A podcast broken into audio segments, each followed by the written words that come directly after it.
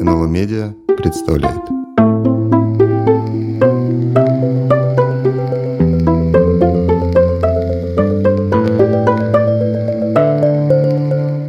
За фасадом советского гламура. Добрый день. Это подкаст «За фасадом советского гламура», и я, Ирина Прохорова, главный редактор издательства «Новое литературное обозрение» его ведущий. В нем мы обсуждаем те стороны нашей истории, которые обычно оказываются скрытыми за лоском официальной советской идеологии и пропаганды. Советские риторика и эстетика оказались чрезвычайно живучими. Они до сих пор во многом формируют наш образ прошлого. Чтобы разобраться, как действительно была устроена советская система, мы хотим обратиться к реальному опыту жизни советских людей и их повседневным практикам. Я надеюсь, что такой антропологический взгляд на советскую историю поможет нам лучше понять и проблемы современного российского общества. Сегодня мы продолжим разговор вот о, скажем так, советской повседневности. Мы уже неоднократно к ней обращались э, в связи с разными книгами. И сегодня мы поговорим о повседневной жизни 30-х годов. И вот, собственно, поводом для этого послужила очередная книга известной исследовательницы Елены Осокиной, которая называется «Алхимия советской индустриализации. Время Тарксина». Что это за торксин, э, что, почему а, он возник, э, и вообще как это связано с проблемой э, советской индустриализации и условиями советской повседневности, мы поговорим с нашими гостями. Я хочу вас представить. Это Леонид Иосифович Бородкин, доктор исторических наук, профессор Московского университета имени Ломоносова, член-корреспондент Российской академии наук. Здравствуйте. Добрый день. И Олег Витальевич Хлебнюк, доктор исторических наук, профессор Высшей школы экономики. Здравствуйте. Здравствуйте. И и я, Ирина Прохорова, главный редактор издательства «Новое литературное обозрение», ведущая программы. Но вы знаете, вот прежде чем мы начнем обсуждать э, драматическую тему траксина и вообще условия советской индустриализации, просто кратко для людей вообще, а что такое тарксин? Потому что кто-то слышал что-то когда-то. А, понятно, что э, людей, которые в сознательном э, возрасте застали тарксин, уже вряд ли можно найти в нашей стране. А, а вот что это такое вообще, на самом деле, название откуда? Угу. Да, кто? Кто? Олег, э, Олег Витальевич или Леонид Иосифович? Ну, кто? давайте я начну. Да, да пожалуйста, Леонид Иосифович. Да. Э, Торксин – это аббревиатура, сокращение от э, терминов «торговля с иностранцами». Э, появился он в 30-м году, и это была специальная сеть магазинов, ориентированная первоначально на иностранцев, которые могли на валюту покупать э, те или иные товары. Вначале это был антиквариат, э, какие-то э, такие традиционные русские сувениры.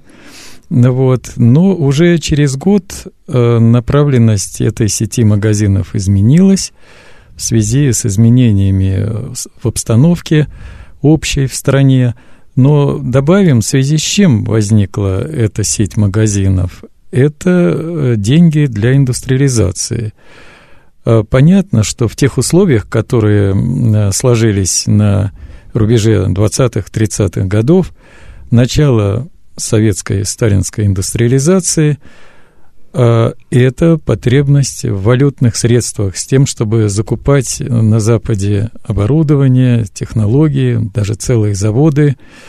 И рубль в это время не конвертируемый, э, никто с нами на рубле торговать не хотел, и поэтому речь шла о том, э, где брать валюту для вот этих э, планов пяти, первой пятилетки. Вы знаете, а вот вопрос, который я адресую коллегу Витальевичу, ну и вообще как бы центром будет обсуждение. Собственно, а, то, как охарактеризует эм, Елена Осокина, да, она так пишет «Тарксин – детище беды». И, и его породили крайняя нужда государства и массовый голод. А, и, в общем, это переводит сразу разговор от общеэкономических, в общем, да, к таким социальным проблемам. А для людей, которых, мне кажется, эм, сталинская индустриализация всегда ассоциируется это, к сожалению, миф с какими-то невероятными трудовыми значит, свершениями, таким позитивным, вообще никогда не задумываются об оборотной стороне этого дела. Вообще, какими силами, средствами, а, насколько вообще оправдан был такой тип модернизации и так далее, вот, да, не занимает.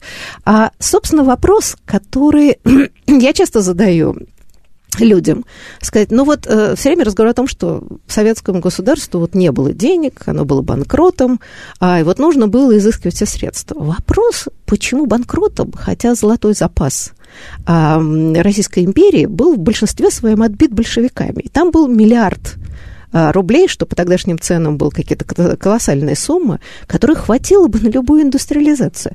Куда делся этот миллиард? А, значит, в 20 там каком-то, я не помню, каком, 19 году или в 20-м отбили у Колчака его. А, и причем к 30-му году, куда он делся, собственно говоря?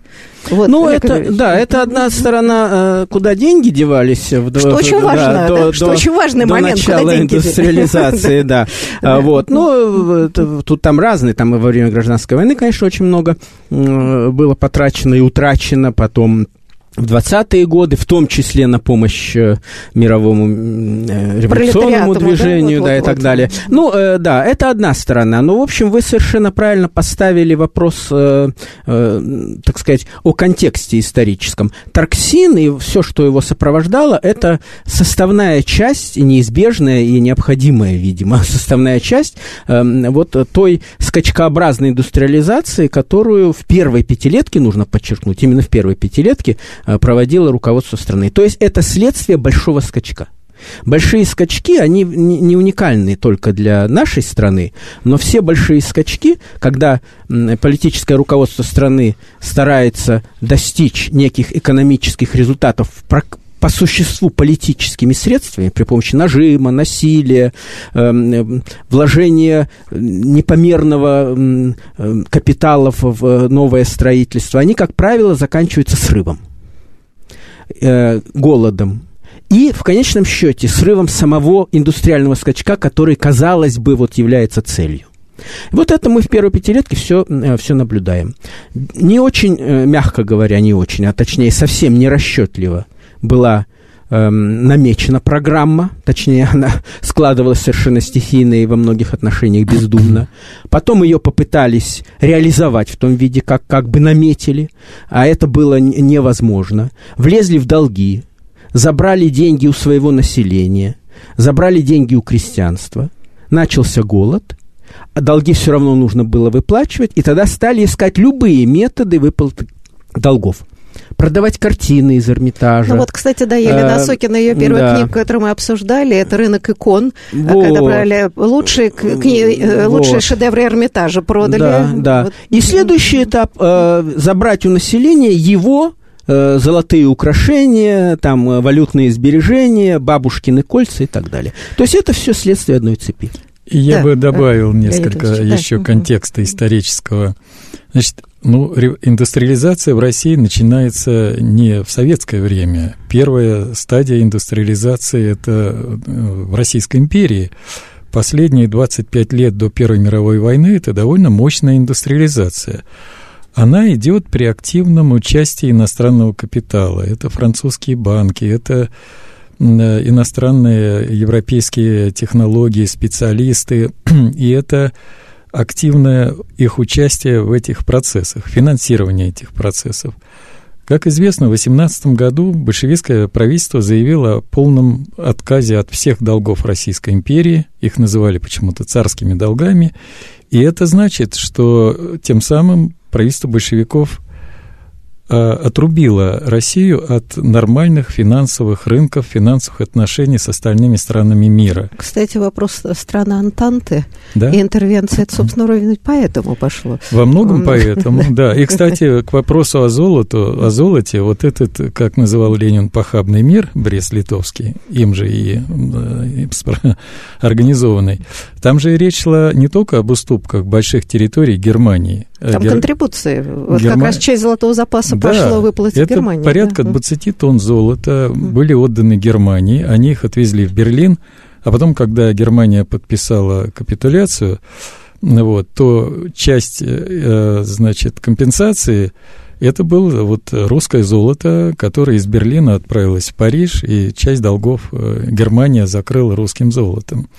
Вот. Но вот этот вот отказ от всех финансовых обязательств э, поставил Россию, советскую Россию в условия, когда ничего на тех условиях, которые были раньше до революции, сделать больше нельзя. Никто не давал кредитов, никто не инвестировал в Россию. Надо было покупать все, каждый станок э, валютой покупать. И вот встала эта задача, о которой мы говорим. Ее решали разными способами. Это и экспорт э, зерна, леса, нефти, другого сырья. Все для того, чтобы это там продать, получить валюту, купить станки. Это ГУЛАГ, между прочим, который был э, дешевой рабочей силой, добывал это золото на Колыме, рубил этот лесоповал весь и так далее. Вот, то есть э, способы получить валюту, чтобы для индустриализации покупать оборудование на Западе, они включали и э, наш э, торксин, который э, в условиях голода, о чем говорил Олег Витальевич только, только что, это заставляло э, население нести все от колечка до серьги, все сдавать в торксин и получать хоть какие-то продукты. Это, конечно, Причем не... первой необходимости. Э, да. да, грубо говоря, хлеб. Вот, кстати, да. Елена Осокина хорошо пишет о том, что торксин, который там за пять лет своего существования, собрал, по-моему, 270 миллионов рублей а, хотя от продажи всех картин, там, икон и все прочее, по-моему, едва 40 миллионов собрали. Да, да. Зря обобрав только Эрмитаж, строго говоря, ничего это не помогло индустриализации. Ну, а, простите, но считается, что 40 миллионов – это была стоимость магнитостроя. Вот магнитка обошлась э, в продажу, полную продажу всего, что было продано из Эрмитажа, всей ценности. Это примерно стоимость магнитки. Ну, Знаете, но вот это на самом деле я не экономический историк, ну, но а, у меня все время ощущение, когда все это читаю, что ну. никакой стратегии думания там, не знаю, на поколение вперед вообще не существовало, потому что а, теперь совершенно понятно, что такие а, музеи, как Эрмитаж, Лувр и так далее, главные кормильцы, потому что туризм, а, скажем, Парижа наполовину держится на том, что там есть Лувр. И в этом смысле ограбление в сокровищ ради сиюминутной истории а, приводит к тому, что потом-то это работает вообще против э, собственного государства. А вот у меня вопрос, мы вернемся еще к Тарксину, вот как он функционировал. А, знаете, хотела бы вот задать такой сакраментальный вопрос, который я всем задаю. Значит, когда часто беседуешь с людьми, которые пытаются все время оправдывать э, сталинскую индустриализацию и время, всегда э, говорят о том, что ну, было такое время. Но вот, значит, по-другому было никак невозможно. Надо угу. же было делать индустриализацию. Мой наивный вопрос, а почему нельзя было по-другому? Строго говоря, строительство ГУЛАГов насколько экономически выгоднее, нежели приглашение рабочей силы и людям платить за это, например. А если не считать человеческую жизнь, э, да, как бы ценностью, то может и дешевле. Но, строго говоря, насколько необходимо было в этой ситуации вот mm-hmm. таким способом индустриализировать, а не, например, создавать рабочие места, платить людям, потому что людям надо было работать, получать деньги. А, собственно, вот что? Было ли это неизбежно или действительно были варианты? Это, это mm-hmm. очень важная проблема, и, конечно, варианты были, и, строго говоря, эм, просто наши многие сограждане плохо, конечно, знают историю, что, в общем, неудивительно. А, дело в том, что сам Сталин продемонстрировал другие варианты. Потому что, скажем, индустриализация первой пятилетки, вот большой скачок, о котором я говорил, она кардинальным образом отличалась от индустриализации в годы второй пятилетки, когда э, осознав, наконец, научившись, правда, уже было много потерь, что так нельзя, э, был э, изменен достаточно существенный экономический курс, и именно те достижения, которые мы, в принципе, имели, э, накануне войны, это достижение в основном пер, второй пятилетки. А первая пятилетка, она была провальной. Провальной и очень затратной. Она не была выполнена, конечно, и близко ни по одному из главных показателей, по самому главному показателю э, по чугуну, это считается такой э, ну, да, э, даже центральный, помню, да. В свои школьные годы почему-то да. все чугун ну, потому что, главный. потому что он э, определяет э, тяжелую индустрию в целом. Mm-hmm. В два с половиной раза не были планы выполнены. Вот, но это так. А, о, есть, чё, о чем тогда не говорили? О чем тогда не говорили? Тогда сказали, 4, тогда да. сказали, что выполнили 4 года и 3 месяца, да. что абсолютно неправда, я до сих пор Конечно. это повторяю, да. Вот. А, тут вот в чем все дело. Самое обидное, вот, эм, что вы, э, думаю, правильно отметили, что эти огромные жертвы во многих случаях были понесены абсолютно бесцельно. То есть, что произошло? Вот это вот э, скачкообразное наращивание строительства большого количества предприятий, которые очень часто просто успевали э, довести до, что называется, нулевого цикла, раз, размазывая средства, да? закупки бездумные совершенно огромного количества станков, не все из которых, мы просто не знаем точных цифр, это надо изучать, пошли в дело – все это было оплачено огромными жертвами, голодом и так далее. Можно было э, по принципу, нормальному э, принципу, по житейской мудрости, тише едешь, дальше будешь. Понимаете, можно было действовать так. И в годы второй пятилетки это сделали. То есть первая пятилетка вовсе не была необходима в том виде, в каком она была проведена Сталином. Это была пятилетка, ну, если хотите, э, политически мотивированной индустриализации, которая проводилась людьми, не имевшими опыта управления экономикой, э, не понимавшими, как нужно ею управлять, и отправившими в тюрьму тех, кто знал, как Кто умел. Вот Но так. это вообще классика э, всех индустриальных процессов в советский период.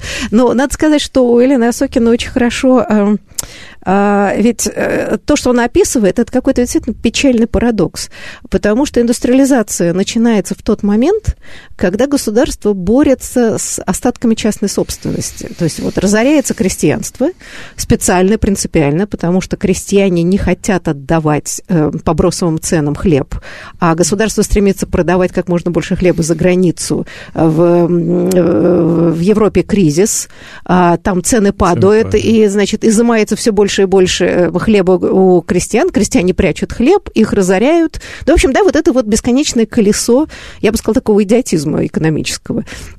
А, значит, начинается голод в деревне, начинается голод, э, это, значит, изничтожается вся частная собственность, а, и, и вдруг появляется торксин, который есть коммерческие магазины. Вот, вот здесь мне очень интересно, э, если, если они приверженцы, большевики приверженцы утопии социалистической, то странно какой-то цинический момент вдруг открыть коммерческие магазины в разгар борьбы с, я бы сказала, с частной собственностью. Вот мне очень интересно, как вот эта логика работает. Mm-hmm. Ну, Ленин, как мы знаем, э, основатель утопии, э, вел НЭП, потому да. что понимал, что, в общем, если страна вся умрет от голода, править будет неким. А, то Но почему... он еще понимал, что распад начнется. Распад вот. страны, да? да вот. А вот интересно, когда, в общем, искусственно вводился голод, фактически в конце 20-х годов, таких опасений не было? Вот, вот почему, я не знаю, понимаете, смешно спрашивать, да, как-то абстрактно. Но все-таки, вот, ну какова была вся эта логика? Мне как-то удивительно. Или это полное безразличие к человеческой жизни, вообще непонимание э, работы механизмов. Вот как-то для меня это остается глубокой загадкой. Зачем надо было кормильцев всех изничтожать, чтобы потом э, сидеть на карточках? Э, хлебных. Ну да, с 28 -го года и до 35-го страна живет э, на этих карточках, которые э, часто не могут быть обеспечены э, соответствующим количеством там, продуктов. Олег Витальевич начнет. Да, но э, знаете, тут это, это логика политически мотивированной индустриализации, как я уже сказал. Они просто не понимали что такое эм, экономика. Они считали, что экономике можно приказать. Вот прикажем, и э, урожаи вырастут. Прикажем, заводы построятся. Мобилизуем молодых рабочих, которые никогда станков этих в глаза не видели. Они придут и будут работать так же эффективно, как э, рабочие квалифицированные. Э, и, исходя из этой логики, собственно говоря, э, и проводились все эти мероприятия. То есть коллективизация. На что рассчитывали? Рассчитывали, что сейчас мы сгоним крестьян в колхозы, дадим им трактор, и э, производительность труда резко вырастет, и там за, за пятилетку они хотели получить, например, э, прирост э, почти на 50% в производстве зерна. То есть было 70 приблизительно миллионов, мы получим 100 с лишним миллионов. Ну, оказалось ровно наоборот. А оказалось меньше, меньше. оказалось 55-60 миллионов и голод. Почему это оказалось? Потому что, оказывается, есть материальные экономические закономерностей. Есть э, интерес э, производителя, то есть крестьянства, который э, крестьян, крестьяне не хотели работать.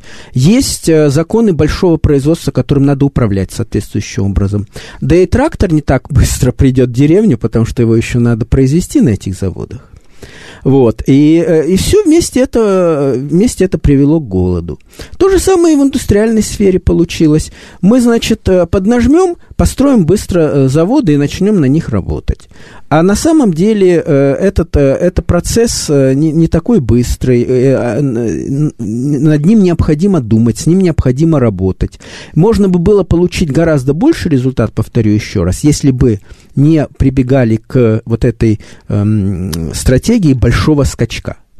Э, и в годы второй пятилетки они так и сделали. Что они сделали? Они резко сократили темпы э, создания э, промышленных предприятий, строительства новых промышленных предприятий по принципу брать не количеством, а качеством. Они разрешили крестьянам эм, подсобные хозяйства. Ну, чтобы совсем чтобы, не умереть с голоду. Да. да. И именно благодаря этим подсобным хозяйствам и деревня выжила, и когда в 1936 году начался опять голод, не было уже повторения 32-33, да, он был более умеренный этот голод, благодаря подсобным хозяйствам. Они себя кормили и город кормили. Знаете, ну вот... Э, вот можно я два слова Да, да, пожалуйста. Да. Э, про вашу тему с Тарксином. Ведь на самом деле, э, значит, первый год он существовал, система Тарксина, как мы уже говорили, в ориентации на иностранцев. Но дальше начинается голодное время, особенно 32-33 год, так? И тут одному из авторов этой идеи, Э, Елена Осокина называет его фамилию, она нам не так сейчас даже важна, приходит в голову мысль, а давайте мы развернем это и на наших граждан. Почему? Потому что начался, началось голодное время. Люди будут искать, чем им прокормить детей, э, где достать продукты в семью. И вот тут они понесут и колечки свои, и какой-то бабушкино колье, у кого есть, и сережки, и тем самым мы получим тысячи тонн, э, в смысле, тысячи килограммов золота, которые другим способом не соберешь. Ну, они есть... собрали 100 тысяч тонн, если верить Елене ну, да. Нет, 100, 100 тонн, 100 тонн, 100 тонн. 100 тонн, да. А, 100 тонн, да, 100 простите, тонн. да, да. И угу, Э, это же парадокс полный. В 1932-1933 году, э, значит, прибыль от торксина превысила прибыль от продажи зерна, леса, нефти. Это стал главный источник поступления валюты на индустриализацию. То есть торксины превысили вот традиционные большие объемы экспорта. Так? Потому что им удалось Ой. в этот голодный год-два угу. забрать все обобрать, обобрать население. Называется да. это простым способом. Знаете, да. вот, в условиях вот голода. мы сейчас это обсуждаем, и знаете, у меня есть такое ощущение, что мы сами отчасти ну, как бы есть какая-то привычка, да, вот мы обсуждаем, что да, потом мы немножко пересмотрели, дали там подсобное хозяйство, но если это посмотреть со стороны, это все-таки выглядит ужасно чудовищно. Значит, а, обобрали людей окончательно, да, люди последние отдали, и начался голод, у них уже больше ничего не было. А, и там, не знаю, блокада Ленинграда, у кого еще что там сохранилось, тоже попытки менять на хлеб и вообще, то есть полностью. За счет населения была эта самая индустриализация, и то плохо проведена. И не проведена еще ко всему прочему очень обидно. Значит, э, не работают эти механизмы, ладно, пусть это крестьянское хозяйство кое-как кормит. Э, огороды имели все, и даже уже в позднее-позднее время, ну, 60-70-е годы, горожане огороды имели на своих дачах. Вообще все это выглядит с точки зрения экономических как-то, вы знаете, я бы сказала самое деликатное слово, убого. Не говоря еще о том, что какое количество жизней вообще люди заплатили, не пойми за что. И вот, вот понимаете, вот эта картина, она как-то у меня с головы не выходит. И, и я даже, знаете, и объяснять это довольно сложно. Да? Вопрос, почему это могло так... Почему это могло вообще как-то существовать какое-то время? А, это все не развалилось, потому что это чудовищно ни, да, ни с какой точки зрения, ни классической экономической науки, никакой вообще не должно было бы работать. На самом деле э, была создана атмосфера, что скоро война. И тезис Сталина о том, что нам на, мы отстаем на 50-100 лет, это в 1931 году он говорит, и наша задача за 10 лет максимум догнать э, наших потенциальных врагов, догнать передовые страны. Впереди война, мы должны догнать. Это форсированная должна быть индустриализация, надо все делать быстро и эффективно, и это единственный способ выжить. Ну, нас не все слушатели поймут, если мы не скажем, что все-таки но определенные успехи были. Там был, была построена танковая промышленность достаточно мощная, самолеты появились. Э, Все-таки с помощью иностранных специалистов построили вот, сотни заводов, сотни. И там известная история с Альбертом Каном, который был главным агентом по передаче э, западных технологий, строительстве заводов и так далее. А вопрос у меня все-таки следующий. Ну, а вот, опять же, да, если мы говорим о человеческих потерях, совершенно чудовищных. А, вот они э, в эту ткань как-то а, обсуждение успехов, они вплетаются или нет? Или мы подсознательно их как-то уносим? Крестьянство, да, какого крестьян погибло этой коллективизации? Гулаги, которые стали, значит, распространяться. Репрессии. Голод, репрессии. И вот вопрос, э, который я задавала, собственно, на чем это держалось? Ведь если обсуждать вот такой тип модернизации и управления, то террор становится почти единственным способом удержания этого. Да? Вот там, она хорошо, Елена Сокина пишет о том, что э, задание ГП, ГПУ э, заставлять людей сдавать валюту. Не то, чтобы они только добровольно несли. У Булгакова это в ироническом плане мастере Маргарите, там, помните, сон э, Николая Ивановича, что, значит, призывает сдавать валюту и держат людей не отпускают домой, то есть в тюрьмах, если переводить это на язык, пока они вынуждены не отдают деньги, а не то, что они просто добровольно идут и меняют. Вот, вот как эта вся система таким образом работает? Простите, да, э, Олег Ну, э, Леонид Ильич правильно сказал. Дело в том, что э, мы, конечно, никогда, историки никогда не забывают, что огромная страна, очень богатая природными ресурсами и человеческими ресурсами, напрягалась из последних сил в течение долгих лет, и, конечно, благодаря этому напряжению были созданы ну, значительные такие благо индустриализации предприятия промышленные, прежде всего, конечно, военная промышленность и обеспечивающие ее отрасли. Эм, и, эм, но, понимаете, для историков, ну и не только, судя по всему, для историков очень важно понять все-таки, какова цена этого всего. Это, это тоже очень важно, потому что э, всегда, когда мы даже в нашей повседневной жизни оцениваем, ну, предположим, то или иное приобретение, мы всегда ведь э, э, говорим и, и, с одной стороны, о качестве того или иного продукта, а с другой стороны, э, о том, э, э, насколько была оптимальная цена затрачена на этот продукт. Это нормально, это для человечества нормально, это нормальное экономическое, экономическое поведение. Э, и, видите ли, любая индустриализация сопровождается, естественно, жертвами. И в этом смысле э, наш народ тоже должен был, э, это поколение, этому надо отдать должное, должен был принести на алтарь э, индустриализации определенные жертвы. Это тоже несомненно. Вот. Э, потому что индустриализация – это мобилизация ресурсов прежде всего. Да? Вот. А вопрос просто заключается вот в чем. Как потом этими ресурсами, которые были получены вот в результате такого невероятного напряжения жертв, как ими распорядились. И вот применительно к тому периоду, о котором мы с вами сегодня говорим, периоду первой пятилетки, мы должны отметить, что, к сожалению, распорядились крайне плохо. А в результате что получилось? В результате получилось, что э, тягость, тяготы этих жертв, они еще многократно возросли. То есть, когда вы что-то делаете не оптимально, то это приходится оплачивать двойной ценой. Значит, условно говоря, если на что-то можно было потратить там э, тонну золота, то если вы э, плохо распорядились этой тонной, вам дополнительно нужна еще одна тонна. И отсюда возникают все вот эти вот механизмы. Э, повышенная э, репрессивность системы, для того, чтобы людей заставить работать. Э, необходимость изъять у них, эм, ну, часто последнее, и э, в результате голод, 5-7 миллионов человек все-таки погибли от голода. Вот это огромные цифры, да? Вот, это просто себе представить в, в стране, которая насчитывала 160-170 миллионов, 5-7 погибло от голода течение буквально двух лет.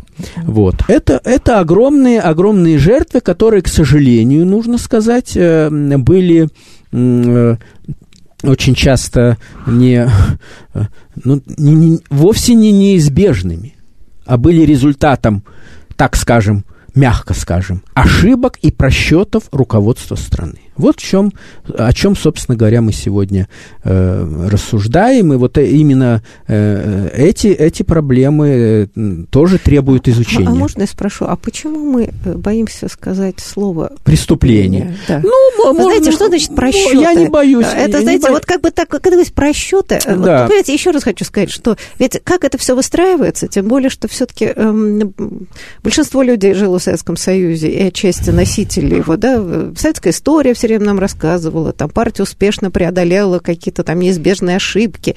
А, и остается история такова, что а, все эти преступления, которые действительно ничем не были продиктованы, кроме а, абсолютно некомпетентностью, приверженностью утопическим, э, извините, дурацким теориям о социализме, э, где вместо нормального развития экономического предлагались силовые методы. А зачем надо было разрушать крестьянство, которое было кормильцем, и, в общем, к 26 году за несколько лет после военного коммунизма более-менее накормила всю страну, при том, что нельзя идеализировать НЭП, но даже в каком-то в своем таком вещи, да, такой хрупкий баланс, а, более-менее голод был побежден, все, значит, относительно было э, неплохо. И вот это все, но потому что, опять же, как бы не вкладывается во все эти идеи, сама идея человеческой жизни. Получаешь, государство работает само для себя – мощь наращивает, а что с людьми, живущими в этой стране, совершенно неважно. То есть вот это вот исключение человека из всех экономических моделей, мне кажется, остается, остается в сознании общественном, что меня как-то всегда пугает.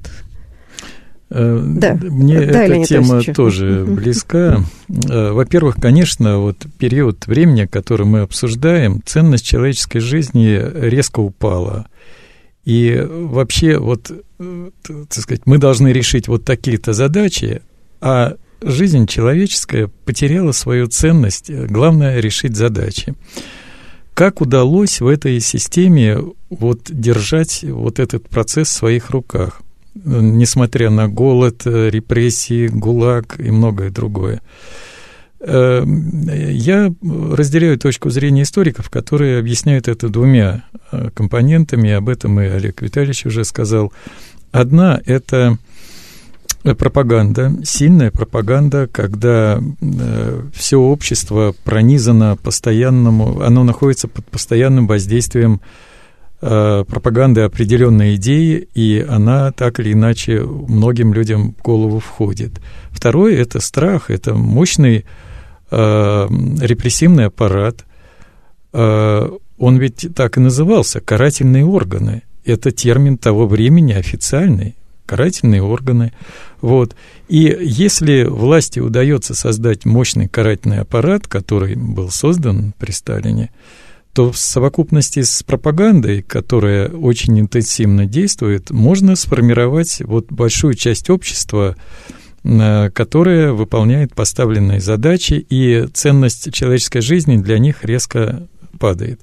В этой ситуации э, я должен сказать, что я не разделяю точку зрения о том, что индустриализация непременно связана с жертвами. Вот не разделяю. Почему? Потому что я немало изучал дореволюционную индустриализацию в России. Я ее не идеализирую, но в результате работы с большим количеством источников мы имеем свидетельство о том, что уровень жизни, скажем, рабочих промышленности, которые вытягивали основную задачу индустриализации, уровень жизни их не падал. Он рос не сильно. Реально э, уровень жизни э, поднялся за годы индустриализации дореволюционной, за четверть века, ну, процентов на 15, немного. Но, но он рос, а не Но падал. он рос, он рос. И об этом все, кто изучает э, дореволюционную историю, они знают, что, конечно, промышленность становилась все более такой развитой, все более современной для того времени. И это неверно думать, что неизбежно надо было затягивать ремни. Это сложный процесс, там были разные слои рабочих, но в целом, в среднем уровень жизни не падал. Это первое. Второе. Ну, возьмем, может быть, далекий, но не так уж далекий пример, это Китай. Мы знаем, что когда в 1978 году Мао умер и вернулся Дэн Сяопин, в Политбюро Китая была острейшая борьба за выбор дальнейших путей развития. Грубо говоря, идти по сталинскому индустриальному пути или находить другой путь, ближе, так сказать, к бухаринскому, как говорили в то время в Китае. И интересно, что начальная точка в 29 году в СССР и в 79 году в Китае были, это одна и та же точка была. 80 почти процентов крестьян в стране, примерно 1000 долларов в э, постоянных ценах годовой доход э, в среднем на э, работающего. То есть стартовая точка одинаковая. Но Дэн Сяопину удалось убедить не идти вот тем путем, а пойти таким китайским неонепом. И э, ему говорили, ну вы разве получите такие темпы роста, как давал Советский Союз в индустриализацию, там 10-15%? Он сказал, мы дадим больше. И Китай в течение ну, почти 20 лет давал 20% ежегодного прироста. Ну, когда 15, когда 20, но это были очень высокие темпы. Без вот этой э, форсированной, мобилизационной, тяжелейшей модели с такими жертвами. То есть и российская дореволюционная модель индустриализации, и китайский путь, э, он не идеальный, мы знаем, много проблем, но они дали, давали рост приличный. И э, русская дореволюционная индустриализация давала в течение 25 лет в среднем 6,5% в год – мы сейчас такие проценты не можем получить. Ну, именно, я тут в данном случае должна согласиться, что идея бесконечной жертвы, э, которую надо платить за какие-то рывки, мне кажется, тоже отчасти как-то навязана нам эта концепция, потому что э, вопрос все-таки стоит о приоритетах. А, и переступать, вот, скажем, грубо говоря, миллионом больше, миллионом меньше жертв, которым у нас все время жонглируют, да, у нас же любят там говорить, сколько умерло от голода, 5 миллионов или 7, а сколько у нас там было раскрестьянинах крестьян, 15 миллионов или 5, вообще мы совершенно не задумываемся о цифрах. И это говорит о том, что э, ну, за этим уже люди не стоят, а это есть какая-то такая да, бессмысленная статистика. Ну, э, апокриф, который как бы приписывает Сталину, что одна жизнь, одна смерть – это трагедия, а миллионы – это уже статистика. А, и, э, я боюсь, что мы продолжаем в каких-то таких терминах очень часто обсуждать, во-первых, время от нас далеко, да, мы не жили этой чудовищной жизнью повседневной, а, и действительно, а то, что обезлюдила страна, как-то, и мы теперь решаем демографическую проблему, ведь об этом как-то тоже не говорится. Это же результат всех этих экспериментов. Ну да, здесь, видите ли, здесь, э, здесь скорее проблема а, определений. Любое общество, тем не менее, когда оно, например, строит военную экономику, создает военную технику, оно оплачивает это снижением или, по крайней мере, эм, торможением, торможением эм, развития своего благо- материального благосостояния. Это не надо объяснять, потому что танк, это, так сказать, он и есть танк, он, э, на него надо потратить деньги, но он взамен ничего не даст, правильно? Это же очевидно. Вот. А, он уровень жизни не повысит. Он уровень жизни не повысит уже никак. И э, производительность, там, скажем, в каких-то отраслях, которые работают на человека, он тоже не повысит.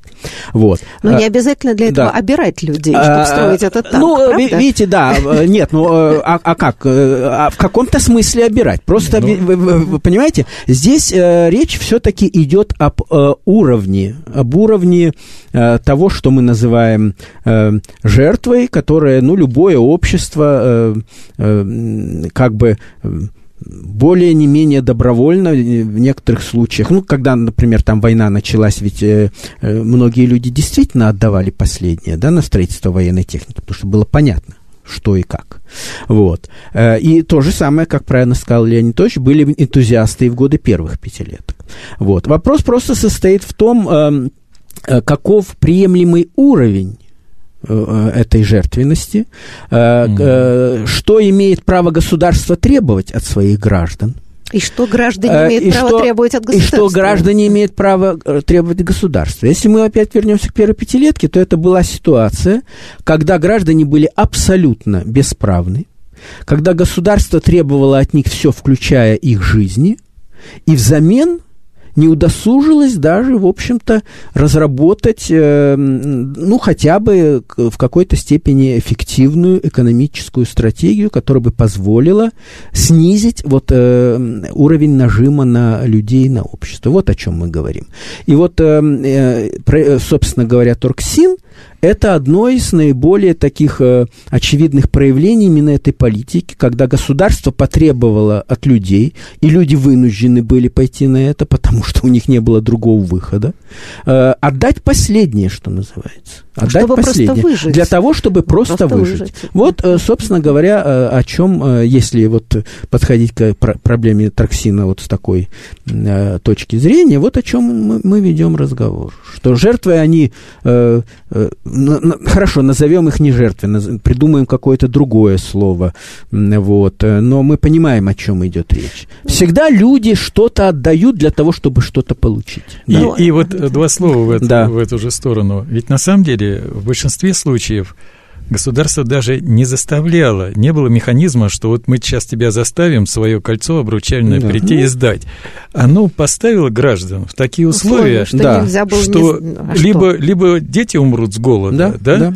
либо ты останешься со своим кольцом. Ты, конечно, пойдешь и сдашь его, и э, получишь там э, муки, там мешочек, и будешь спасать своего ребенка. Вот. Это государство, которое должно обеспечить гражданам хоть какие-то условия для жизни. Оно их не создает, а вынуждает, ну, не прямым, а косвенным образом, сдавать э, какие-то семейные, э, там, не знаю, ценности, которые... Я не могу себе представить в дореволюционной России, что государство заставляет, э, значит, граждан нести э, свои семейные какие-то драгоценности, немногие, там, крестик золотой, нести его, сдавать в какую-то государственную контору. Это, это я представить не могу. Это невозможно, да. Мы Да. не будем идеализировать императорскую Россию, Нет, но не такого, будем. но Нет. такого, конечно, себе трудно себе представить. Даже Салтыков-Щедрин, думаю, не додумался бы до, до подобных фантазий. Да, но, знаете, вот здесь же еще, э, о чем Елена Сокина хорошо пишет, она пишет вот о развитии действительно этой идеи Торксина, который сначала очень жестко только работал с иностранцами, Мгм. как вы правильно сказали, и очень следили, чтобы туда советские граждане Да. не просочились. Да. Но она пишет, что во многом а, это подпирало, э, развитие торксина подпирало снизу. Люди пытались действительно что-то продать, э, значит, из-за голода и так далее, поэтому эти рамки расширялись, а заодно и догадались, что неплохо бы и золотишко у населения подсобрать. А в данном случае это вот, знаете, это тоже такой интересный цинизм. Значит, в момент, когда провозглашается э, социализм и, значит, никакой частной собственности, государство не брезгует поторговать, собственно, коммерческую сеть развить для того, чтобы еще под, значит, да, обогатиться. Но, кстати, уже в другое время, конечно, совсем по другому поводу, не с той драмы, но вот, собственно, магазины «Березки», которые распространились в 70-е годы, отчасти это же феномен. Ну да, А, в другой а, исторической ситуации. В другой исторической да. ситуации, потому что, конечно, люди уже хлеб не нужно было покупать при всем при том, но нехватка качественных, я не знаю, там, техники, одежды и все прочее. Книг э, хороших. Книг хороших, да, это как бонус, и опять же попытка, опять же, у граждан взять валюту, те, кто могли, там, работали за границей, получали и все прочее, опять же, валюту. Вот вам магазины, где вы можете здесь джинсы купить. Э, Вот ведь действительно. И Собственно, тот же самый принцип. С одной стороны, социализм, а с другой стороны, есть какие-то коммерческие магазины. И вот это очень забавно, как это вот такой цинизм работает вместе с утопическим сознанием. Ну, это я бы не назвал даже цинизмом, это просто неизбежная черта этой модели. Это э, э, Дело в том, что когда это придумывали на бумаге, это выглядело красиво. Когда это стали внедрять э, в жизнь, что называется, это, конечно, вот стало совсем некрасиво, вот, а во многих случаях просто безобразно. Это вот э, следствие, да, все это э, оказалось э, мифом. Вначале там создавали наркомат снабжения, государство будет снабжать. Потом его сразу же переименовали вскоре в наркомат торговли, потому что поняли, никуда от торговли не денешься. Деньги сначала объявляли пережитком прошлого, потом вынуждены были к ним прибегать. Вот. Это надо отдавать себе отчет, и это, между прочим, очень поучительно и для тех, кто сегодня э, говорит, что вот-вот капитализм, он, да, он вот такой некрасивый. Но, но со- Есть пострашнее да, но системы. социализм, социализм, он тоже, это не то, что мы себе придумываем. Это совсем э, что-то третье. Вот. Но я хочу заметить, что э, мы не коснулись этого, но если говорить о том, что как население, так сказать, выгребали из него все, не будем забывать о денежных реформах, которые проводились несколько раз в советское время и фактически Абсолютно. отнимали у людей да. сбережения уже не царских там монет, а люди, люди что-то поднакомили, а потом идет реформа одна к десяти, э, да, и люди Абсолютно. теряют э, деньги. Э, по-моему, последняя была в 60-е годы, когда меняли один к одному, скажем, там до трех тысяч рублей, а потом один к десяти. То есть фактически бесконечно отнимали деньги. А заемы государственные? Да, да. Когда члены партии целиком зарплаты оставляли э, государству э, и понимали, что никак в жизни эти деньги не вернутся. Так что, в общем, эта система отъема была неизбежна. Да, так... да, конечно. Но вот здесь еще один интересен вопрос, э, если говорить о книге Елены Осокиной. В 1936 году Тарксин завершается. Все, в 1936 году закрывают эту сеть, появились объявления, там с 1 февраля значит, закрываются все операции Торксина. Почему? На это несколько тоже есть ответов, и часть из них у Елены Осокиной в книге упомянуты. Ну, во-первых, фактически все драгоценности, все драгметаллы у, государ... у граждан уже взяли. Все больше брать было нечего. Больше уже, ну, практически нечего. И люди отнесли из своих сундучков золотые чеканы Николая II и э, все отнесли, поэтому уже нечего брать. С другой стороны, ну, все-таки голод кончился. Э, то есть не, сытой жизни там не было, конечно, но и вот этого ужасающего голода уже не было, и поэтому даже если у кого-то что-то и оставалось, карточная система закончилась, и можно было что-то, э, проблемы питания семьи решать э, не только через э, драгметаллы. Вот. И таким образом он выполнил свою задачу, он снял 100 тонн золота с, государ... с граждан и закончил существование. Вот такой цикл в 6 лет довольно интересное явление того времени. Да, но как-то хотелось бы, чтобы такие интересные времена все-таки происходили не с нами, не с нашими детьми. Да, но вот э, завершая наш разговор, мы, в общем-то, не обсудили и сотой доли проблем, связанные с индустриализацией по-советски. А, а все-таки э, не хотелось бы заканчивать на какой-то мрачной ноте, но печально, что в последнее время идет постоянная идеализация. Даже фильмы снимаются про Тарксин, и создается ощущение, что в Советском Союзе все было, а тут преувеличивают и так далее. Вот мне очень печально, что этот страшный эксперимент э, с такими жертвами, в общем, бессмысленными, с провалами индустриальными, это не осмысляется людьми. Вот э, с вашей точки зрения, вы считаете, что это временное явление, или, к сожалению, только историки будут знать некоторую истину об этом периоде? Ну, я бы сказал, что это очень, очень связано с нашей современностью. До тех пор, пока у нас будет неустройство в нашей современной жизни, до тех пор будет э, эм, идеализация прошлого неизбежная. Это такое э, параисторическое сознание, как его некоторые называют, не имеющее никакого отношения к реальности. Оно будет существовать до тех пор, пока люди э, будут оглядываться назад вместо того, чтобы смотреть вперед. Вот я так думаю. Последнее ваше слово, Леонид Ильич, последняя ну, минута. Да, эм, это очень важный вопрос, его за одну минуту трудно раскрыть, но, безусловно, идет э, такая э, приукрашивание нашего прошлого, идеализация. Это идет под лозунгом, что надо воспитывать патриотические чувства у молодежи. Если э, мы будем показывать отрицательные стороны этого процесса нашего исторического, то каких граждан мы получим. Это ложная позиция. Люди должны знать правдиво свою историю. И славную, и горькую, и проблемные моменты, и победные. Э, историки должны доносить до людей правду о своей, об истории своей страны. И это важнее всего. Вот на этой патриотической ноте мы закончим нашу программу. Большое спасибо за участие и до будущих встреч. Да, спасибо. Спасибо. Спасибо, что слушали нас. С вами была Ирина Прохорова и подкаст «За фасадом советского гламура». Этот подкаст сделал в рамке нашего проекта НЛО Медиа. Если вам понравился этот выпуск, следите за обновлениями и другими проектами НЛО Медиа на нашем сайте. Все ссылки в описании. До новых встреч!